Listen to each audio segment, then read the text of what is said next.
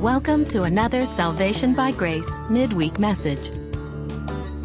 Salvation by Grace is the teaching ministry of Grace Christian Assembly, a Sovereign Grace Fellowship in Smyrna, Tennessee. Remember to visit our website at salvationbygrace.org. Now, here's our pastor and teacher, Jim McLarty.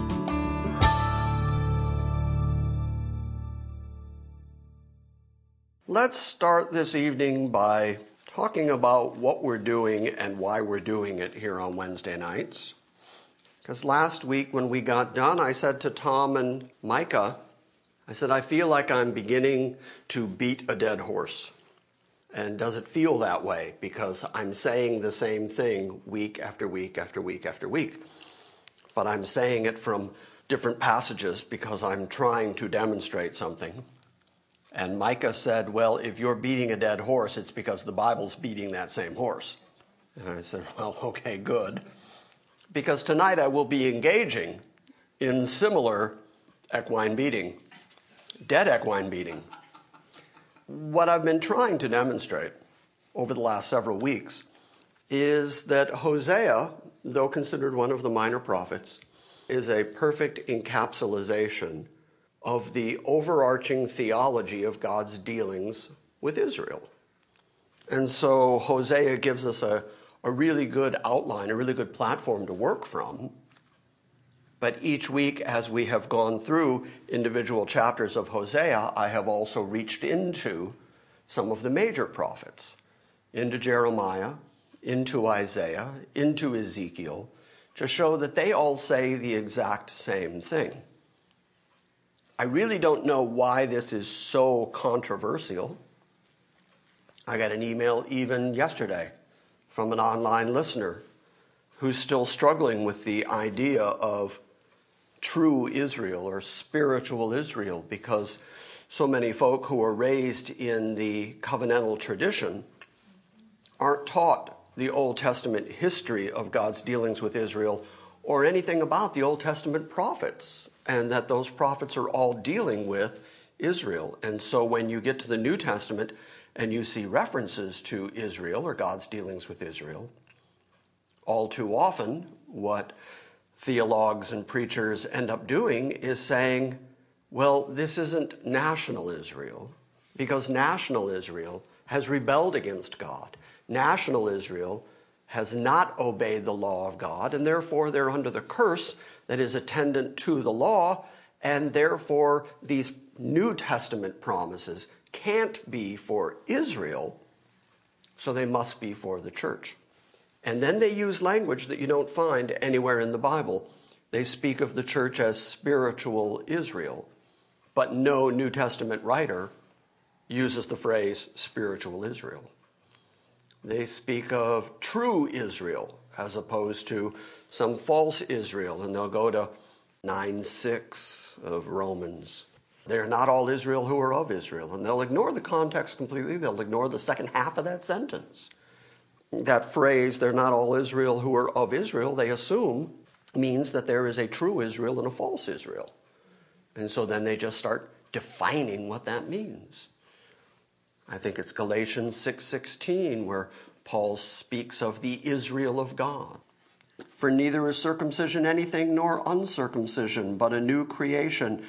And those who will walk by this rule, peace and mercy upon them and upon the Israel of God.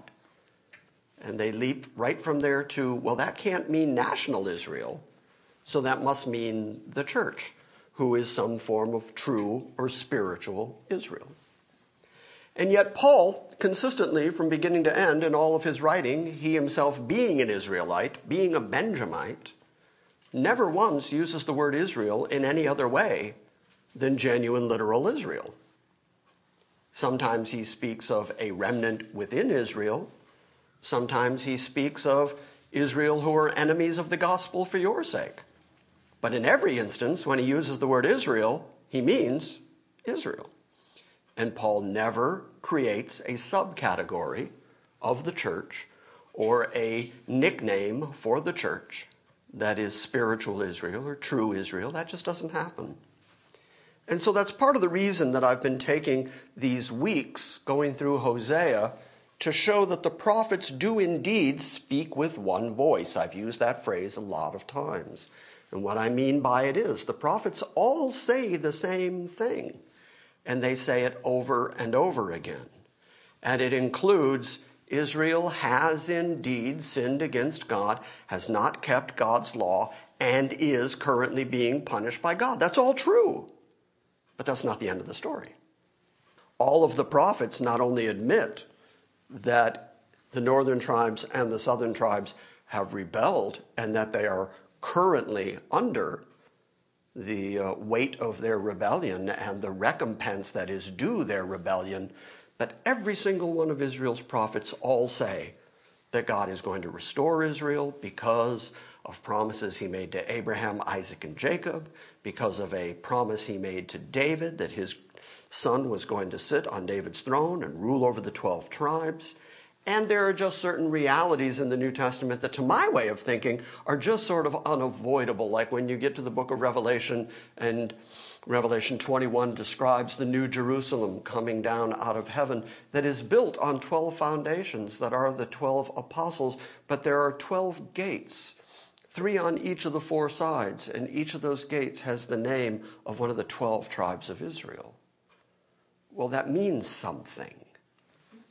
The fact that the 144,000 spoken of in the book of Revelation are 144,000, 12,000 from each of the 12 tribes of Israel, and then they're named. And yet I can't tell you how common it is to hear interpreters say the 144,000 is the church. And they just say that and run away. You know, it's like throwing that grenade into the room and then they'd run for cover. Because they know that they can't prove it exegetically. They know that they can't prove it textually or contextually, but that's part and parcel of the larger scheme, so they're forced to say it because they can't allow that God is going to have any kind of dealings with national Israel in the future. They want to say God is done with Israel. And so for weeks, as we've been going through Hosea, I've been trying to show time and time again that these very, very important phrases and promises show up repeatedly throughout the Old Testament. And if you don't know your Old Testament history, if you don't know the Old Testament prophets, then when you start reading in the New Testament, you don't have the same grounding that the New Testament writers and readers have. Jesus frequently makes direct reference to the prophets. The law and the prophets. He says that he's fulfilling the law and the prophets. When he was on the Emmaus Road talking to the 2 of his disciples, it says that beginning at the law and the prophets, he showed them all the things concerning himself. Jesus' ministry and his proof and evidence that he was who he said he was is rooted and grounded in the prophets. And if you don't understand the prophets, then you really don't understand the similarities when you get to a book like Revelation. And you get to Revelation, and there are all these direct references and allusions to books like Ezekiel. Or there's a whole lot of Zechariah, which we might look at tonight.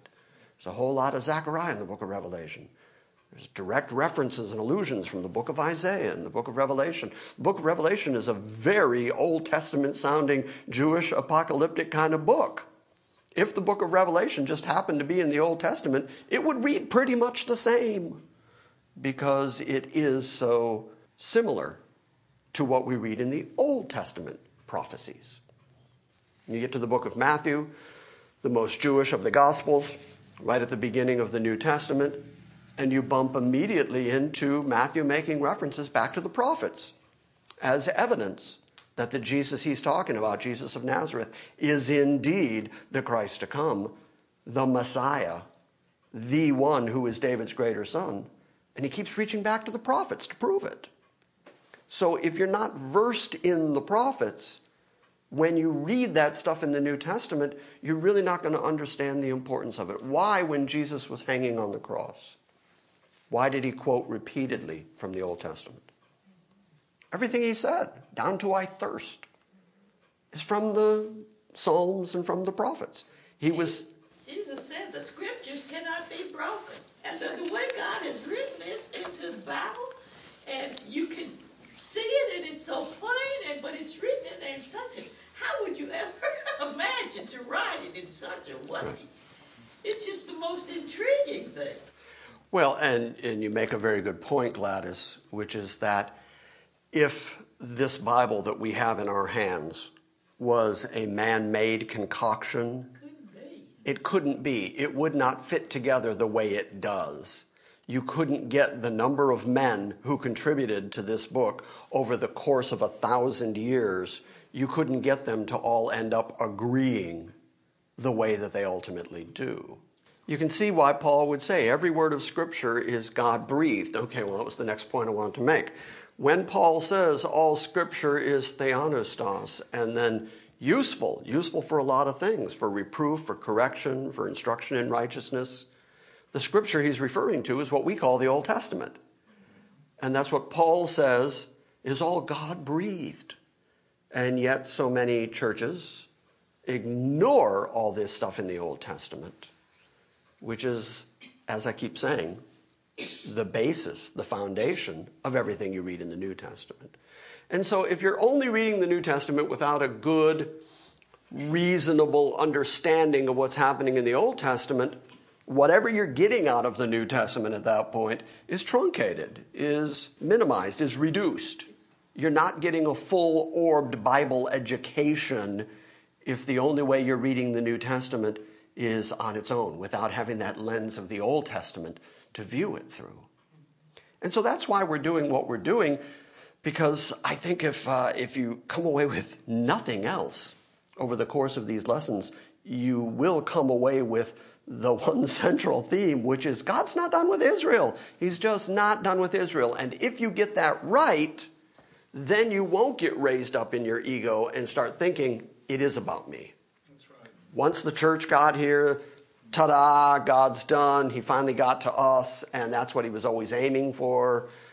And he's done with Israel, and he made a bunch of promises to Israel, but those don't count anymore because he got to us. I'm going to just interrupt you this time. But the Bible speaks that Israel will be the wife of God, the Father, and the church will be the bride. Bride of Christ. Very different language. Right.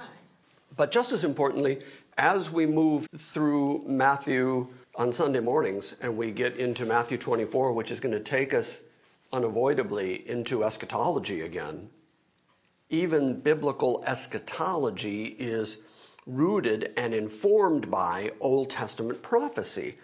Jesus in Matthew 24 isn't saying anything that the prophets haven't already described and said. He's just confirming that stuff. And that becomes really, really obvious when you have an Old Testament understanding. If you don't have an Old Testament understanding, then you have to find a way to understand that stuff and some place to hang it, because you just don't have the grounding that you need to understand Jesus' words. So even eschatologically, the same way that you said Israel is referred to as the wife of God, the church is referred to as the bride of Christ, two different things, same thing happens when you get into end-time eschatological things. God deals with the church one way, and he deals with Israel another way. And if you conflate those, you end up with a bad eschatology to go along with your bad theology to accompany your bad Bible understanding and exegesis. I was looking for another ology word and I got stumped. Hosea chapter 4. Now, at this point in the book of Hosea, God has already told Isaiah through his children, through his wife who was a prostitute, he has already laid out the master plan. Israel is guilty, so they're not my people, so there is no mercy, but in the place where they're called not my people, there they will be called my people. In the place where there was no mercy, I will have mercy on them. And so the big master plan has already been laid out. God has already said, you're guilty, so I'm going to put you out, but then I'm going to block you away from your lovers, I'm going to head you about, and then I'm going to bring you back to me. And I showed you how several of the prophets use that same language, that God is going to lay Israel bare until they have no place else to go, and so they end up going back to their husband because that's the one place they know they can return. And chapter 3 of Hosea is all very, very positive language. I bought her for myself, and I brought her back to myself, and I said to her, you shall stay with me for many days, and you'll not play the harlot, nor will you have a man, so I will be toward you. For the sons of Israel will remain for many days without a king or a prince, without sacrifice or sacred pillar, without an ephod or household idols. We talked about that word last week. And afterwards the sons of Israel will return and seek the Lord their God and David their king, and they will come trembling to the Lord and to his goodness in the last days. And then there's this huge transition starting at what we call chapter 4, verse 1. And it is God saying, and I think in some ways answering an unspoken question, but it is God saying, I have a case against you. Because I think the unspoken question is, well, if you're going to do that for us, just do it. And so God defends his righteous judgment and defends why they are so guilty that they need to go through the punishment in order to reach the point of restoration. So chapter 4 is just God laying out his case. Actually, 4 and 5 is just God laying out his case against Israel and against Judah for all the things they've done, the ways that they've behaved. Now, one of the things you'll notice right away is when he starts listing the way that they are and the things that they've done, it's really a description of human nature. It's a description of how people are to this very moment. Right now, as you read these things, you'll recognize, oh, well, people are doing that even now. The difference is that Israel were God's chosen people. Israel had the advantage of a law from God, and 613 ordinances, and a priesthood, and a temple, and a sacrifice, and feast days, and a covenant, and promises. So they had every potential advantage over all the other nations of the world. Even though the other nations of the world were like this, because this was human nature, God's expectation was that Israel would be different. However, as we saw, even as God gave Moses all these rules back in the book of Exodus, he said, now they're not going to keep these rules. I'm going to give them all these rules. I'm going to make this covenant. I'm going to put this covenant. I'm going to impose this covenant on them. But they're not going to do it, because consistently throughout the Bible, thematically, what we know is unless God changes a person from the inside, unless he does something to change their human nature, take out that hard heart, put in a heart of flesh, unless God puts his spirit inside a person, even if they have every advantage, even if they have the covenants and the promises, even if they have the law and the priesthood and the temple, they still will end up reverting back to their human nature, because the leopard can't change his spots. Always human beings are going to go back to what they're like. And so that's what God is blaming them for. And you have to understand that when God makes this case, he's saying, this is how guilty you are, in contrast to, but I'm going to be gracious. I'm going to be good. I'm going to have mercy. You're going to be my people. And that's the way God always deals with people. This is very informative to our overarching theology, because Thaddeus is in this description. Gladys, as sweet as she is in this description. Conrad is really in this I mean, we're all in this description, because this is what humans are like by nature, and anybody who ultimately stands before God and is not judged, it is always a result of grace and mercy.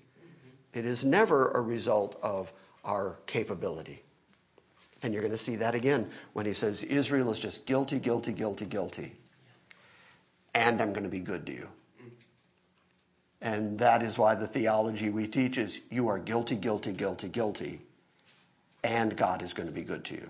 Yeah. Yes, ma'am. Just a thought occurred to me. Of course, we know that Jesus Christ paid for our sins through his death because of his perfect life. But how does the Lord, the Father, simply accepts the Israelites by his mercy, and there's no sin debt paid. Is that correct? Right, but the sin debt, the basis on which he is going to forgive Israel, is on the finished work of Christ. All right. Remember the phrase, all the promises of God in him are yea and amen? Okay. when Christ died, he died to pay the sin debt for all God's people, right? It's not every human being who ever lived, but it's everybody God's going to save. You go back to the book of Daniel, and when Daniel is describing the time of trouble such as never was or ever would be again, he says, but Israel will be saved through it, everyone who's written in the book. Right. That language keeps going on of God picking, choosing, and those people, because they're in the book, same way you're in the book. And you know what? Hold on to that thought, because we might even get to it tonight if I shut up and start teaching. If I stop rambling and look at the text, we might even get to Isaiah tonight, where he's going to say that Israel is a nation born in a day. This week we had men's meeting last night here, and Tyler said that when he was converted from his Church of Christ background, that it was so instantaneous that in that moment, everything changed.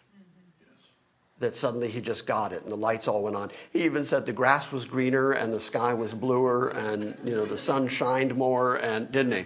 Yes, it did. Yeah. He said, and I felt like this gigantic weight was lifted off my shoulders.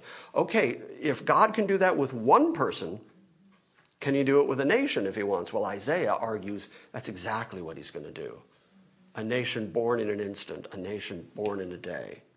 And so, but it will be on the basis of Christ and his finished work, which is why Zechariah says that they will look on him whom they have pierced and weep as a mother weeps over her only child, which phrase Jesus picks up in talking to the Pharisees and saying, you won't see me again until you say, here's the one whom we pierced. Sometimes our critics try to accuse us of saying that we're saying that there are two different means or ways of salvation, one for the church and one for Israel. It's not what we're saying. The means of salvation is always the finished work of Christ, always. But the process is different. The church goes up in the rapture.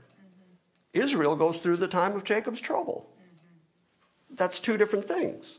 But it's all wrapped up in Christ. So, does that make sense? Does that answer your question? No, I understand. Okay, good. It was a long answer to a short question. Listen to the word of the Lord, O sons of Israel, for the Lord has a case against the inhabitants of the land. That's legal language. God is now going to enter his court and lay out his case. I have something against you. Because there is no faithfulness or kindness or knowledge of God in the land. By the way, that language is picked up in Luke 18:8. Somebody turn there. Somebody turn to Luke 18:8 while I write this on the board. Got it. And what does it say? I tell you, he will see that they get justice and quickly. However, when the Son of Man comes, will he find faith on the earth? Okay, so there's Jesus himself saying, when I return, when the Son of Man returns, will I find faith on the earth? Now, the word that is translated earth there is this little tiny Greek word, ge, gay, which is the basis for all of our geo words. Geology, geography, it all has to do with land. So will I find faith on the earth? Some of your translations will say, will I find faith in the land? Because that's the essence of what that word means. It's the same idea as what we're reading here in Hosea 4, because there's no faithfulness, no kindness, or knowledge of God in the land. And Jesus said, and when I return, will I find faith in the land? And so Jesus may very well be saying, not universally, will I find faith anywhere on the planet. He might be speaking of Israel, the people he was talking to at the time and condemning at the moment. He might mean, when I return, will I find faith in Israel or in this specific land, the way that Hosea is? Or he might be saying, will I find faith on the earth, on the planet? It can be interpreted either way, and I'm actually okay with it either way. But what you have to see again is that this is one of those elements where God expects faith. He expects kindness. He expects the knowledge of God. Now remember, these are the people who he has given promises and covenants and revelation of himself, the law. They have more revelation of who God is than any other people group on the planet, and yet God says there's no faithfulness, there's no kindness, and there's no knowledge of God in the land. I think we could make the same accusation today. Because even though there is a Bible in every hotel room, thanks to the Gideons, even though there's plenty of preaching on the internet or TV or radio, not all good, but it exists. Good stuff is out there. Even though we have access not just to Bibles, but study Bibles that'll give you some hints and some clues and some notes and some commentary so that you can read the Bible for yourself, despite having all those advantages and being blessed unlike any nation in the history of the world has ever been blessed, here in America, if Jesus returned right now, would he find faith in the land? No. How about kindness or the knowledge of God? Mm-hmm. Pretty slim, huh? I mean the real knowledge of God. I don't mean the people who say, well, I'm going to be okay when I die because I believe in God. James answers that one. Says, you say you believe in God, you do well. Every demon in hell believes in God. That's right. So really, what advantage was that? Mm-hmm. Because it takes more than that. It also takes faith. It takes faith in the finished work of Christ.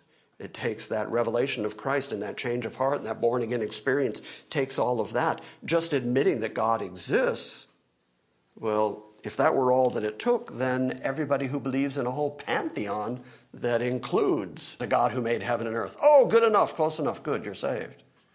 But it takes much more than that. Salvation takes a very specific kind of faith in the Son of God. Not merely, I think I know who God is and I sort of believe he's kind of up there and if he exists, he probably likes me. No, it's knowledge of God. And as I said, Israel had a greater revelation of God than any people group, and yet God would accuse them of having no knowledge of him. And by the way, the fear of the Lord is the very beginning of wisdom. They had no fear of him. They had no reverence of him. They had no knowledge of him. Then he describes what they're like. Verse 2, there is swearing, deception, murder, stealing, and adultery. Well, that describes America today, doesn't it? Mm-hmm. Actually, it describes every nation on the planet today. Actually, it describes every people group on the planet today. Because this is the human nature. This is human character. And Israel, who should have known better, Israel, who had the advantages, Israel, who had covenants and promises and revelations of God, were acting just like the rest of the planet, just like all the rest of the people. And so God could say, I have a case against you. And it's a legitimate case. I've given you things and advantages I gave nobody else. And you're just like everybody else. And by the way, again, we could really apply that to so much of the church, couldn't we? Mm-hmm. I gave you every advantage, and yet you're just like the world. There is swearing, deception, murder, stealing, and adultery. They employ violence so that bloodshed follows bloodshed.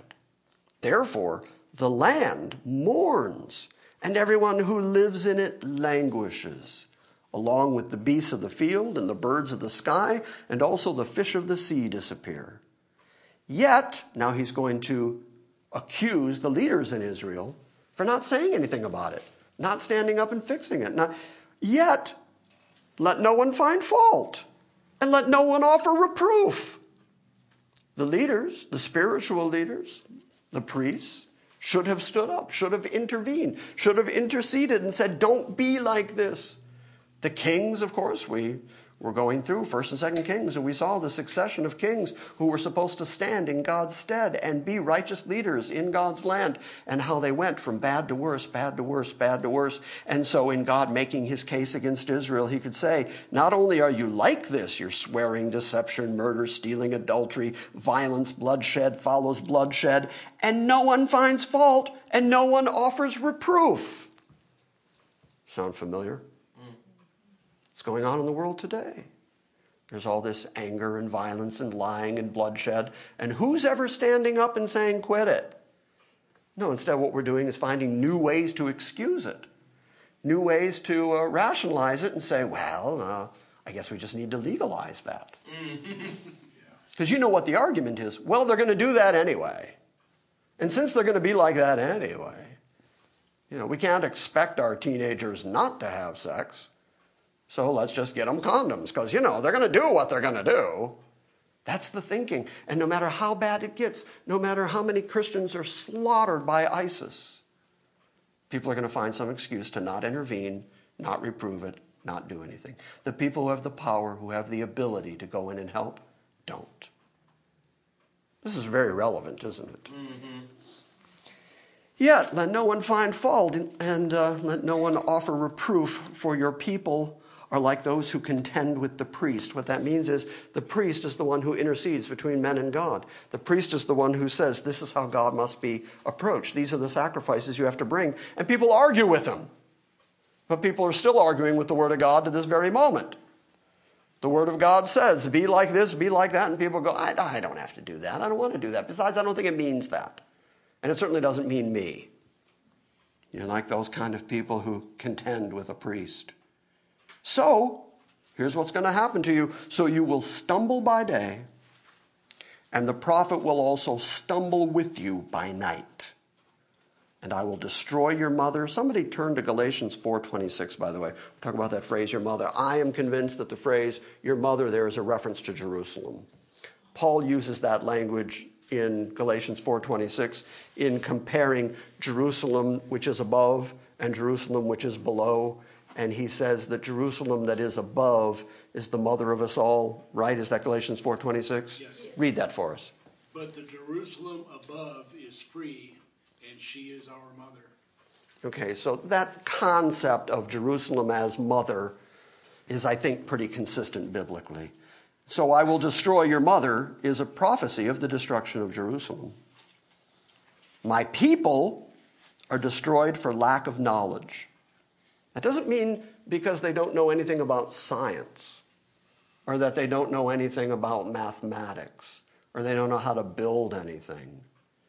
Remember what he accused them of? There is no faithfulness or kindness or knowledge of God in the land. And that lack of knowledge of God will destroy them. My people are destroyed for lack of knowledge. And I don't want to keep saying this over and over. I sound like a broken record, but hello, America. Mm-hmm. Lack of godly knowledge, though you've had every advantage, though you have access, unlike any nation in the history of the world. Nevertheless, the people are being destroyed for lack of knowledge because you have rejected knowledge. Okay, now it's not just general ignorance. But you've rejected the knowledge of God. You had access to it. You had the law, Israel. You had the revelation. You had Moses. You have the prophets. You have the priests. You have the temple. You have the intercessory work. You have all of that, and you reject it. And I will also reject you from being my priest.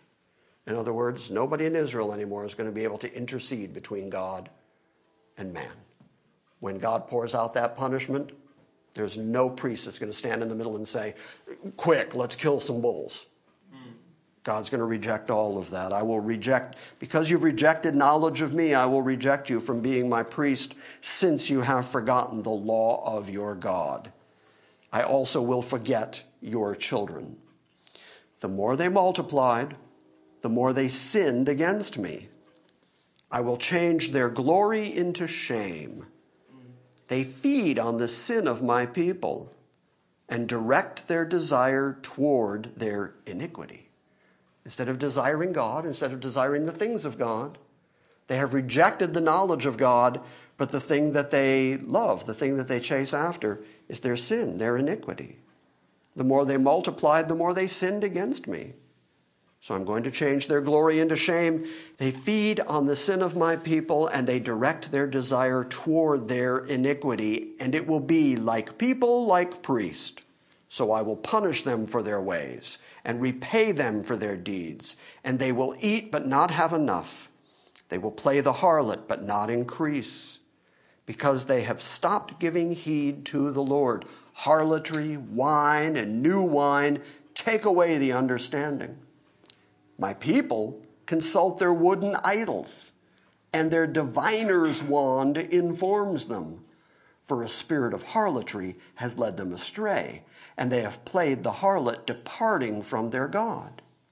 They offer sacrifices on the tops of mountains, and they burn incense on the hills, under oak and poplar and terebinth, because their shade is pleasant. Therefore, your daughters play the harlot, and your brides commit adultery. I will not punish your daughters when they play the harlot, or your brides when they commit adultery. For the men themselves go apart with harlotry and offer sacrifices with temple prostitutes. So the people without understanding are ruined. Though you, Israel, now he's real clear about what he's talking about. He's talking to Israel and speaking against the nation for their chasing of other gods and for their desire for sin and their lack of understanding of the things of God. Though you, Israel, play the harlot, do not let Judah become guilty. Also, do not go to Gilgal or go up to Beth Aven and take the oath as the Lord lives. This is, again, a theme that we've seen a few times where God has said, Israel, the northern tribes, have fallen into their adultery, their idolatry, chased the foreign gods, chased the gods of the Assyrians and the nations around them. And so Judah should have been wiser. Judah should have known. Judah should have recognized that God was punishing Israel, the northern tribes, throwing them out of their land because of all the things they had done, and therefore Judah should have been wiser. But instead, Judah ends up being just as bad and even worse, and therefore God holds Judah even guiltier. Though you, Israel, play the harlot, do not let Judah become guilty.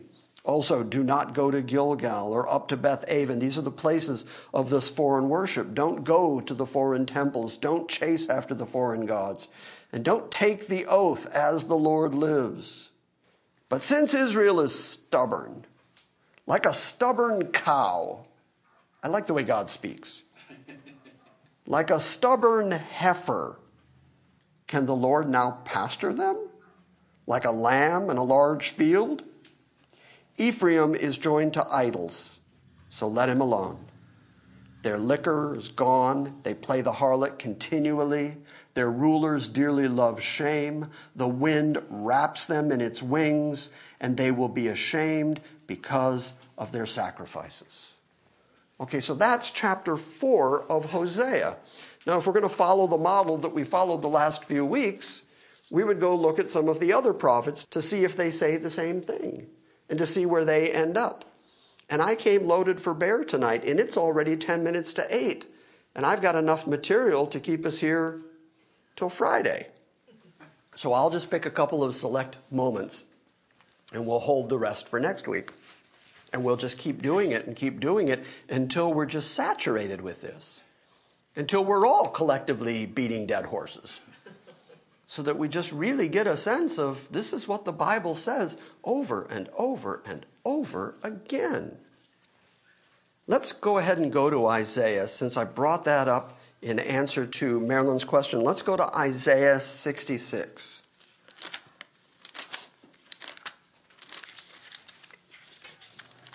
I love these kinds of declarations from God. When God says, who do you think you are? And who do you think I am? And what do you think you can do for me that would obligate me or make me go, oh, well done you? Thus says the Lord, chapter 66, 1 of Isaiah. Thus says the Lord, heaven is my throne, and the earth is my footstool. Where then is a house you could build for me? He says, I sit on a throne in heaven, and I put my feet on the earth. And you think you're going to build something on the earth that would be a good place for me to hang? Where then is the house that you could build for me? And where is a place that I may rest? For my hand made all these things. Thus all these things came into being, declares the Lord. But to this one I will look, to him who is humble and contrite of spirit and who trembles at my word. Okay, so you can't build a place to worship him that is sufficient to say, this is clearly where God dwells. God dwells in the heavens. He dwells on his throne. He rests his feet on the earth. And even all those things, heaven and earth, are things that he made. So you can't make anything that is going to impress or satisfy a God like that. And despite that, he says, but I will pay attention to one kind of person. And that's the kind of person who is of a humble and a contrite spirit. That means lack of ego. What we looked at this last Sunday, Jesus saying, if you're going to come after me, take up your cross and follow me. Come to an end of yourself. Stop advancing your own ego. Stop operating by pride. To him who is of a humble and a contrite spirit, and one who, important word, trembles at my word. You don't take the word of God lightly. Think about it. Expand your thinking for just a moment. If, in fact, this is the very word, a direct communication from the one who made heaven and earth, and you are a mere creature, one of the billions and billions of creatures who will inhabit this dusty ball over the course of time on the planet. And yet God has paid attention to you, inclines his ear to you, and communicates with you through his word. That is such a phenomenal privilege. That is such a remarkable thing, that to take that lightly or to take it as a mere happenstance, as an unimportant thing, as something you can take or leave. That is the height of arrogance. Here, I'll put it this way. I'm no fan of just about anybody in Washington right now. But if the phone rang and one of the kids say, it's the White House, Obama has heard you online and would like to speak to you. It doesn't matter what I think of Obama. We have our political differences, but I'm taking that phone call because that's a phone call that's coming from a place of power. And anytime you have an opportunity to speak truth to power, you take that opportunity. So I'm getting on the phone. Barry, we got things to discuss. You know, that conversation's happening. Okay, so now God himself, the maker of heaven and earth, who chose you before the foundation of the world, who wrote your name down in the Lamb's Book of Life, the God who has infinite knowledge, who is everywhere all at once, in whom exists all power, who knows the name of every star by name, and he placed it right where it's supposed to be in the expanse of his universe, the God who's in charge of every microbe and every germ and every virus that runs around on his planet, who keeps your heart beating and keeps your mind going so that you know your own name, the one who gives you sight and vision and hearing, the one who keeps your heart beating, the God who is in charge of absolutely everything, and there is nothing anywhere in his creation that he didn't create and sustain and that serves his ultimate purpose. That God has spoken to you. And you take that lightly? No, here he says, tremble at it. Pay attention to it. The wisdom that comes from the fear of the Lord, the reverence of God. One thing that I do like about Jewish worship is that they do spend an awful lot of time on their knees with their forehead on the ground in front of God. And we've lost a great deal of that. We have lost the grace to know how to be ashamed. We'll burst into God's presence thinking we're something. And we have lost the ability to tremble before him and recognize that you're dealing with the genuine God of ages, and that he would welcome you to bring your prayers and your petitions. Come talk to him, and with thanksgiving, let him know what it is you need and what it is you're thinking about. And the phenomenal privilege that we have as mere creatures to go talk to the creator of everything, and we take that so lightly. We take it so for granted. We have become way too familiar. And we don't even feel it when we encroach on him.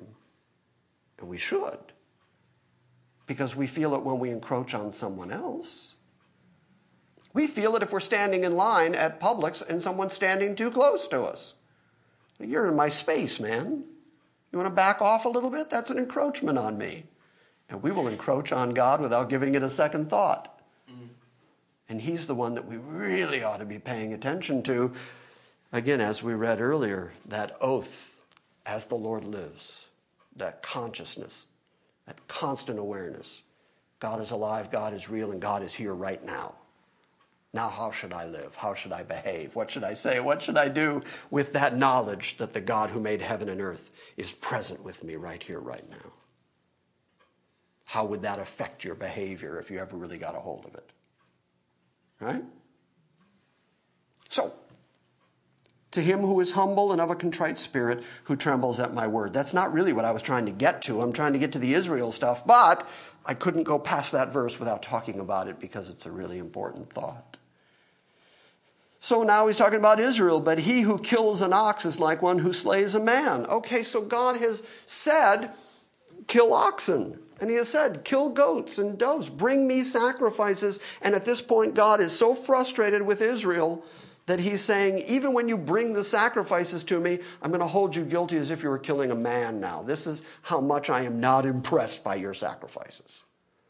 You think you're going to make it okay by bringing me dead animals? That's not going to do it anymore. He that kills an ox is like one that slays a man. He who sacrifices a lamb is like one who breaks a dog's neck. You couldn't bring a dog to God as a sacrifice. And people, well, I brought you the best of my animals. I brought you my best sheep. He says, I'm so tired of your sacrifices because you have no faith in me. You have no concern for me. You bring me a lamb, I'm going to treat it like you brought me a dog. He who offers a grain offering is like one who offers swine's blood. God's not impressed with your sacrifices. He who burns incense is like one who blesses an idol, and they have chosen their own ways, and their soul delights in their abominations. So I will choose their punishments, and I will bring on them what they dread, because I called, but no one answered. I spoke, but they did not listen. And they did evil in my sight, and they chose that in which I did not delight. Hear the word of the Lord, you who tremble at his word. Your brothers who hate you, who exclude you for my name's sake, have said, let the Lord be glorified, that we may see your joy, but they will be put to shame. A voice of uproar from the city, a voice from the temple, a voice of the Lord who is rendering recompense to his enemies. But then look at verse 7. Suddenly the tone changes. He's still talking about Israel. First he has to punish them. This is the same thing we see over and over again. Israel's guilty. He's going to punish them. What's the result? Verse 7. Before she travailed, she brought forth. Before her pain came, she gave birth to a boy. Who has heard such a thing? Who has seen such things? Can a land be born in one day? Can a nation be brought forth all at once? These are rhetorical questions. The answer is yes. God can birth Israel in a moment and a nation in a day. And he says, and it'll be so quick, it'll be so miraculous that this birth won't even be pain. As soon as she starts to travail, as soon as that first pain hits, it's a boy. Hand out the cigars. Verse 7 again. Behold, she travailed, she brought forth. Before her pain came, she gave birth to a boy. Who's heard such a thing? Who has seen such things? Can a land be born in one day? Can a nation be brought forth all at once? Now he's going to tell you exactly who he's talking about. As soon as Zion travailed, she also brought forth her sons. Shall I bring to the point of birth and not deliver, says the Lord? Or shall I, who gives delivery, shut the womb, says the Lord? Be joyful with Jerusalem and rejoice with her, all you who love her. Be exceedingly glad with her, all you who mourn over her, that you may nurse and be satisfied with her comforting breasts, that you may suck and be delighted with her bountiful bosom. For thus says the Lord, behold, I extend peace to her like a river. Does that sound familiar? We sing it. When peace like a river attendeth my way. Behold, I extend peace to her like a river, and the glory of the nations like an overflowing stream. And you shall be nursed, you shall be carried on her hip and fondled on her knees.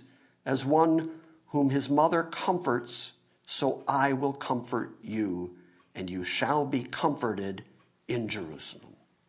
Okay, there's the pattern. Again, all I'm trying to show you is the consistent pattern, no matter where we go. Go to Isaiah, go to Ezekiel, go to Jeremiah. They all so far have said the same thing. Israel's guilty, really, really guilty, but God has made promises to Abraham, Isaac, and Jacob. God has made a covenant promise to David that he can't break. All of that includes David's greater son sitting on a throne, ruling over the 12 collective tribes of Israel from Jerusalem. So that all has to happen, and it's not going to happen because Israel suddenly gets good. It's going to happen because God, in his sovereignty, is going to birth them in a moment, in a day, a nation born in a day. The same way that Tyler suddenly saw the grass greener, suddenly the sun shined and the birds sang. The same way that he saved you and converted you in a moment of time. The same way that he deposited his spirit, opened your eyes, opened your ears, and suddenly the Bible made sense to you. Isn't that what we were just talking about, Dwight, before we started tonight? He said, now that I see sovereignty, he said, the Bible's redundant now. Everywhere I look, sovereignty, God's sovereign, all over the Bible. So he said, and I didn't see it for so long. And then suddenly one day you see it. Suddenly the Word is open to you. Suddenly the Word of God makes sense to you. And suddenly your whole life makes sense. Suddenly the things that are happening to you make sense because you recognize that this is all according to the Word and the judgment and the determination of an absolutely righteous and holy sovereign God. Israel is going to have the experience you had. And they're going to have that experience collectively, a nation born in a day. Does that help answer your question? Amen. Okay, very, very good. Can I have 10 more minutes? Yes. Okay, turn to Zechariah. Zechariah is the second to the last book in the Old Testament. Zechariah is just before Malachi. Zechariah is one of the minor prophets. And we're going to start in Zechariah chapter 2. And then we're going to read the entire rest of the book tonight. So, but no. Much of this is going to sound very familiar to you, and I'm doing this on purpose. Those of you who are here tonight and also come on Sunday mornings, when we get to Matthew 24, all the pieces are going to fit. I am constantly amazed at the providence of God. I don't plan these things this way, where what we're teaching on Sunday morning and Wednesday night just happens to coincide this way. But it just does. These last several weeks, whether you know it or not, we've been building the platform that is going to be essential to understanding Matthew 24 when we get there. And this is one of those places where you're going to see Zechariah use language that is going to be paralleled in Matthew 24. Chapter 2. Then I lifted up my eyes. Let's not do that. Wait, let me show you something. Look at chapter 1, verse 1. In the 8th month of the 2nd year of Darius, the word of the Lord came to Zechariah the prophet, the son of Berechiah, the son of Iddo, saying, so who is Darius? King of who? Persia. Darius the Mede, right, the Medo-Persians. So this gives you some idea where the time frame is. This is in the 8th month of the 2nd year of Darius, which means that this is right around that same period. So we have some sense of where this fits historically. Now, chapter 2, verse 1. Then I lifted up my eyes, and I looked, and behold, there was a man with a measuring line in his hand. So I said, where are you going? And he said, to measure Jerusalem, to see how wide it is and how long it is. And behold, the angel who was speaking with me was going out, and another angel was coming out to meet him, and said to him, run, speak to that young man, saying, Jerusalem will be inhabited without walls, because of the multitude of men and cattle within it. So one angel is going to measure Jerusalem, and another comes and is saying it's practically immeasurable. It won't even need walls because it won't have any enemies. And there will be so much cattle, so much wealth, so many people, for the multitude of men and cattle in it. For I, declares the Lord, will be a wall of fire around her, and I will be the glory in her midst. Okay, so this is being written during a time when Israel's in captivity and Jerusalem is constantly under siege. And what is Zechariah saying? There's a time coming when you're not even going to need a wall. God is going to be like a wall of fire to protect you from all your enemies. And you're going to live at peace, and you're going to have a multitude of men and cattle. Verse 6, Ho there, flee from the land of the north, declares the Lord, for I have dispersed you. Now look very, very carefully at this language, because this is really important language. For I have dispersed you as the four winds of the heavens, declares the Lord. Okay, so he says, come back from all the areas where I dispersed you, the land of the north, Syria, all the northern areas where they've scattered and dispersed. Come back because I scattered you to the four winds of the heavens. Let's just do this because it's worth it. Keep your finger there. Turn to Matthew 24. This will give you a jump on what's coming. And I think this will just show you how easy it is to interpret the Bible when you just let the Bible interpret the Bible.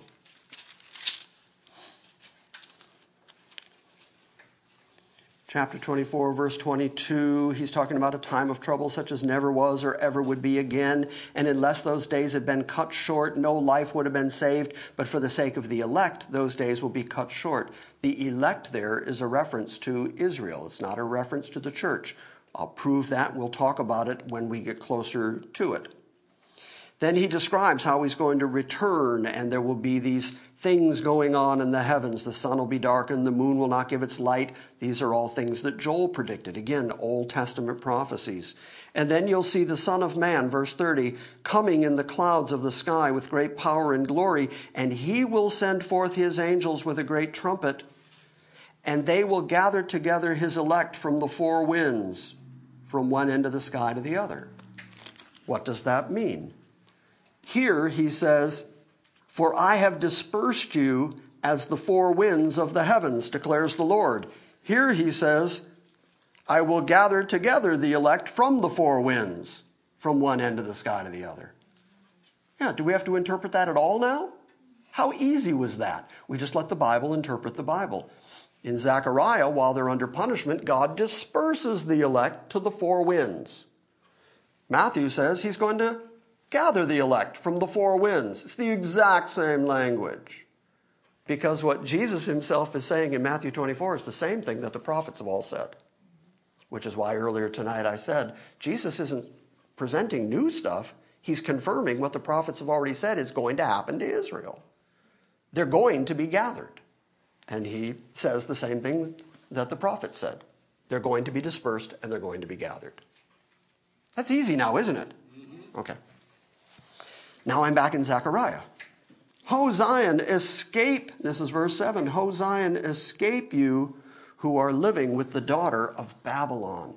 In other words, this is all part of that. Come out of the lands of the north. Come away from those places and come back to your land. For thus says the Lord of hosts, after glory he has sent me against the nations which plunder you. For he who touches you touches the apple of God's eye. The apple of his eye is a very common phrase. We know that phrase. Really, it means the pupil, the center of the eye. But that means God's eye is always on Jerusalem, always on Israel, even though they've been scattered wherever they are. God knows where they are. You are the apple of his eye, and whoever touches you touches the very center of God's eye. For behold, I will wave my hand over them so that they will be plunder for their slaves. And then you will know that the Lord of hosts has sent me. Sing for joy and be glad, O daughter of Zion. For behold, I am coming, and I will dwell in your midst, declares the Lord. And many nations will join themselves to the Lord in that day and will become my people. And then I will dwell in your midst, and you will know that the Lord of hosts has sent me to you. And the Lord will possess Judah as his portion in the Holy Land and will again choose Jerusalem. Be silent, all flesh, before the Lord, for he is aroused from his holy habitation. Okay, now, wonderful, wonderful language, but here we have yet another prophet saying the exact same thing. God's going to punish Israel. They deserve to be punished. God has a good case against them, but then he's going to restore them, and he's going to restore them to a level of blessing that they have never experienced. Jerusalem has always had walls. But they are going to reach the point where God himself, what is the language here, will be a wall of fire around her. and will be her glory in her midst. God has so many plans for Israel, so many plans for Jerusalem, and he is going to, yet again, we see the same thing, gather them, collect them. The same language that we see in Zechariah 2 that says he scatters them to the four winds is the exact same language you see in Matthew 24 when he gathers the elect from the four winds. He's not done with Israel. You got it? Yep. Am I engaging in dead horse beating yet? That's what the text says. But it's what the text says, and it says it over and over and over again, and that's what I hope I'm doing. And it's been tested by even so, attested to by the familiar scriptures. Like in the Lord, thy kingdom come, thy will be done on earth as it is in heaven. Exactly. Just read right over it. When he says, when you pray, and he's talking to Jewish disciples who he is sending out to the lost sheep of the house of Israel and says, when you pray, say, thy kingdom come, thy will be done on earth as it is in heaven. Yeah, what are they saying? Can you see now why before Jesus left the planet, after 40 days of talking to them about the kingdom, they say, will you return the kingdom, restore the kingdom to Israel at this time? They know what's coming. The church doesn't seem to know what's coming. The church is too busy patting itself on the back and going, this is about us. But next week, we will read the next chapter in Hosea and then more from Zechariah. The prophets all kind of have just one message. The prophets are all just telling Israel, return and repent. But since you're not going to, God's going to punish you. And then he's going to restore you. And that is the prophets. You know, the prophets aren't doing a whole lot of like blood moons and Shemitah. You know, they're not promoting date-setting schemes to sell books. The prophets are all talking about God's faithfulness to Israel. And that is such a huge chunk of the Bible. And yet it is such a misunderstood and overlooked portion of the Bible, that if you just read it, like I hope I demonstrate tonight, if you just read it and give some sense of what it's saying, it will inform you when you get to the New Testament. There is an eschatological position out there that insists that the verse that we just looked at, that the angel goes and gathers the elect from the four winds, from every end of heaven, they say that's the rapture of the church. But if you compare Scripture with Scripture, as we did tonight, we know what it means. We don't even have to interpret what it means because the Bible tells you what it means. And if you just do that, all the controversies in Matthew 24 clear right up. They go away. And suddenly Matthew 24 is not a difficult or confusing passage, despite the way that the church has systematically twisted it to try to make it about us. Anyway, we'll get to all that. You got it? Mm-hmm. There's a lot of stuff for one night. Thank you for your patience. We'll just pick up there and keep going next week until someone cries uncle. When somebody goes, that's it. I can't do it anymore, Jim. I get the point. That'll be the tone of voice they say it in. They're, I can't do it. Let me up. I can't take it. Then we'll stop. I'll swoosh their mouth. You'll squash their mouth. Be quiet. I want more. Yes, sir. Of what advantage, then, does the Jew have? Much in many ways. Much in many ways. Because they were entrusted with the oracle of God. Absolutely. And Paul says, and they have the covenants, and they have the promises. And according to whom Christ came. Yeah. They were given undeniable. They saw things that... It would be undeniable to say that there is a God. They were given utter proof that there is a God. I'm thinking pillar of fire at night, smoke during the day. Pretty good evidence. When they went through the river, through the ocean. The covenantal folks can find comfort in the fact, or in their belief that God's cut off Israel. I don't see how they can find any comfort in that, because if he indeed has, could he not also do the same to the church? Absolutely. I agree with you completely, Thaddeus. If you could convince me that God has turned his attention from Israel and is now satisfying those promises to Gentiles, I have no confidence whatsoever. Yeah. Mm. Now, you say you don't know how people think that way. I'll tell you how they think that way. This goes back many years, but I actually got into an online tete-a-tete with a guy who said, this was his example, he said that the way that God is dealing with Israel is by saving some of them by bringing them into the church. And the way that that satisfies the promises is like this.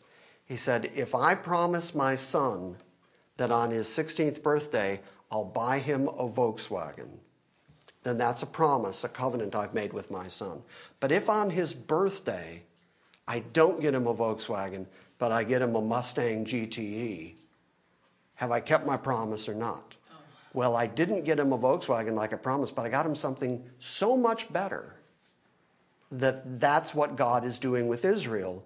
He's made them all these land promises and kingdom promises, but he's going to give them something so much better, which is to put them in the body of Christ. Okay, I agree. You're shaking your head. I wrote back to him and said, no, your analogy is wrong.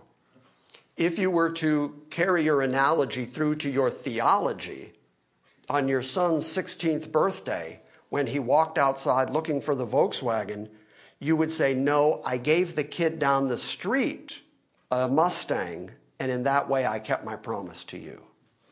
Because that's what his theology is. His theology is that God made promises to Israel and kept them with the church. And so you said, I don't know how they do it. That's how they try to do it. But because it's not biblical and because it's, what's that word, wrong? Well, then even their analogies come apart. It's not consistent. It's not biblically consistent. The Bible is consistent with itself. And if you try to impose an unbiblical theology onto it, you can't help but create confusion. And once you get it, like tonight again, I'm going to make reference to them. When we looked at Zechariah 2, and we went to Matthew 24, I looked up, I saw Marilyn's eyes, her eyes lit up, and she got it instantly. Because the Bible's consistent with itself, and when you see it, it's like, bang, there it is. And you can't even argue about it anymore.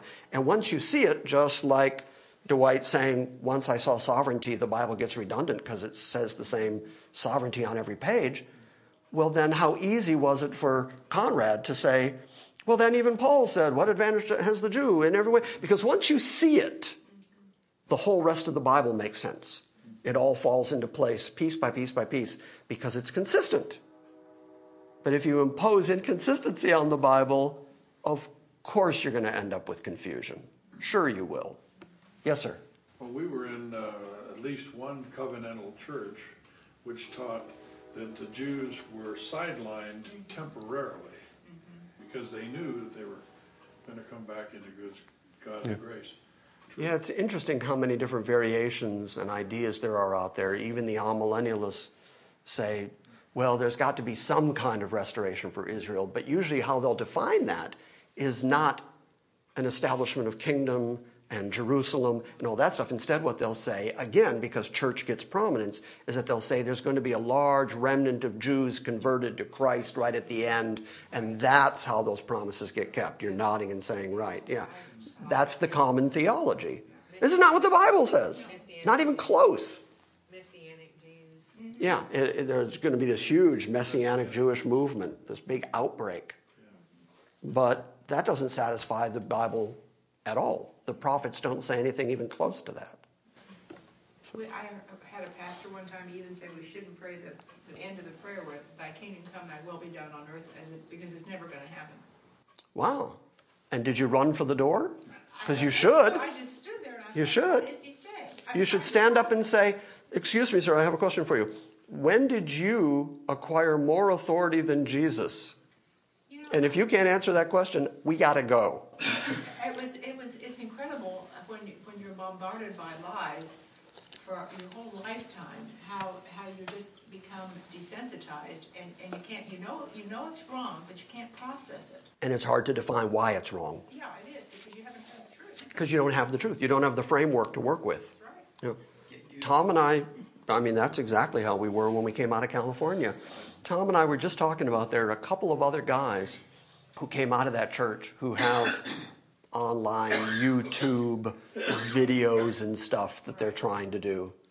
And it's a disaster. It's sad to watch because they're carrying the confusion from that church into their own teaching, but now without a guy to guide them, they're just running roughshod over the Bible and making stuff up right and left.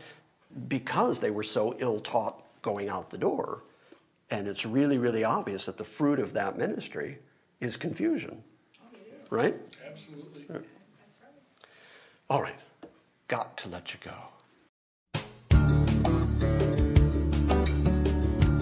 Thank you for listening to this week's Salvation by Grace message.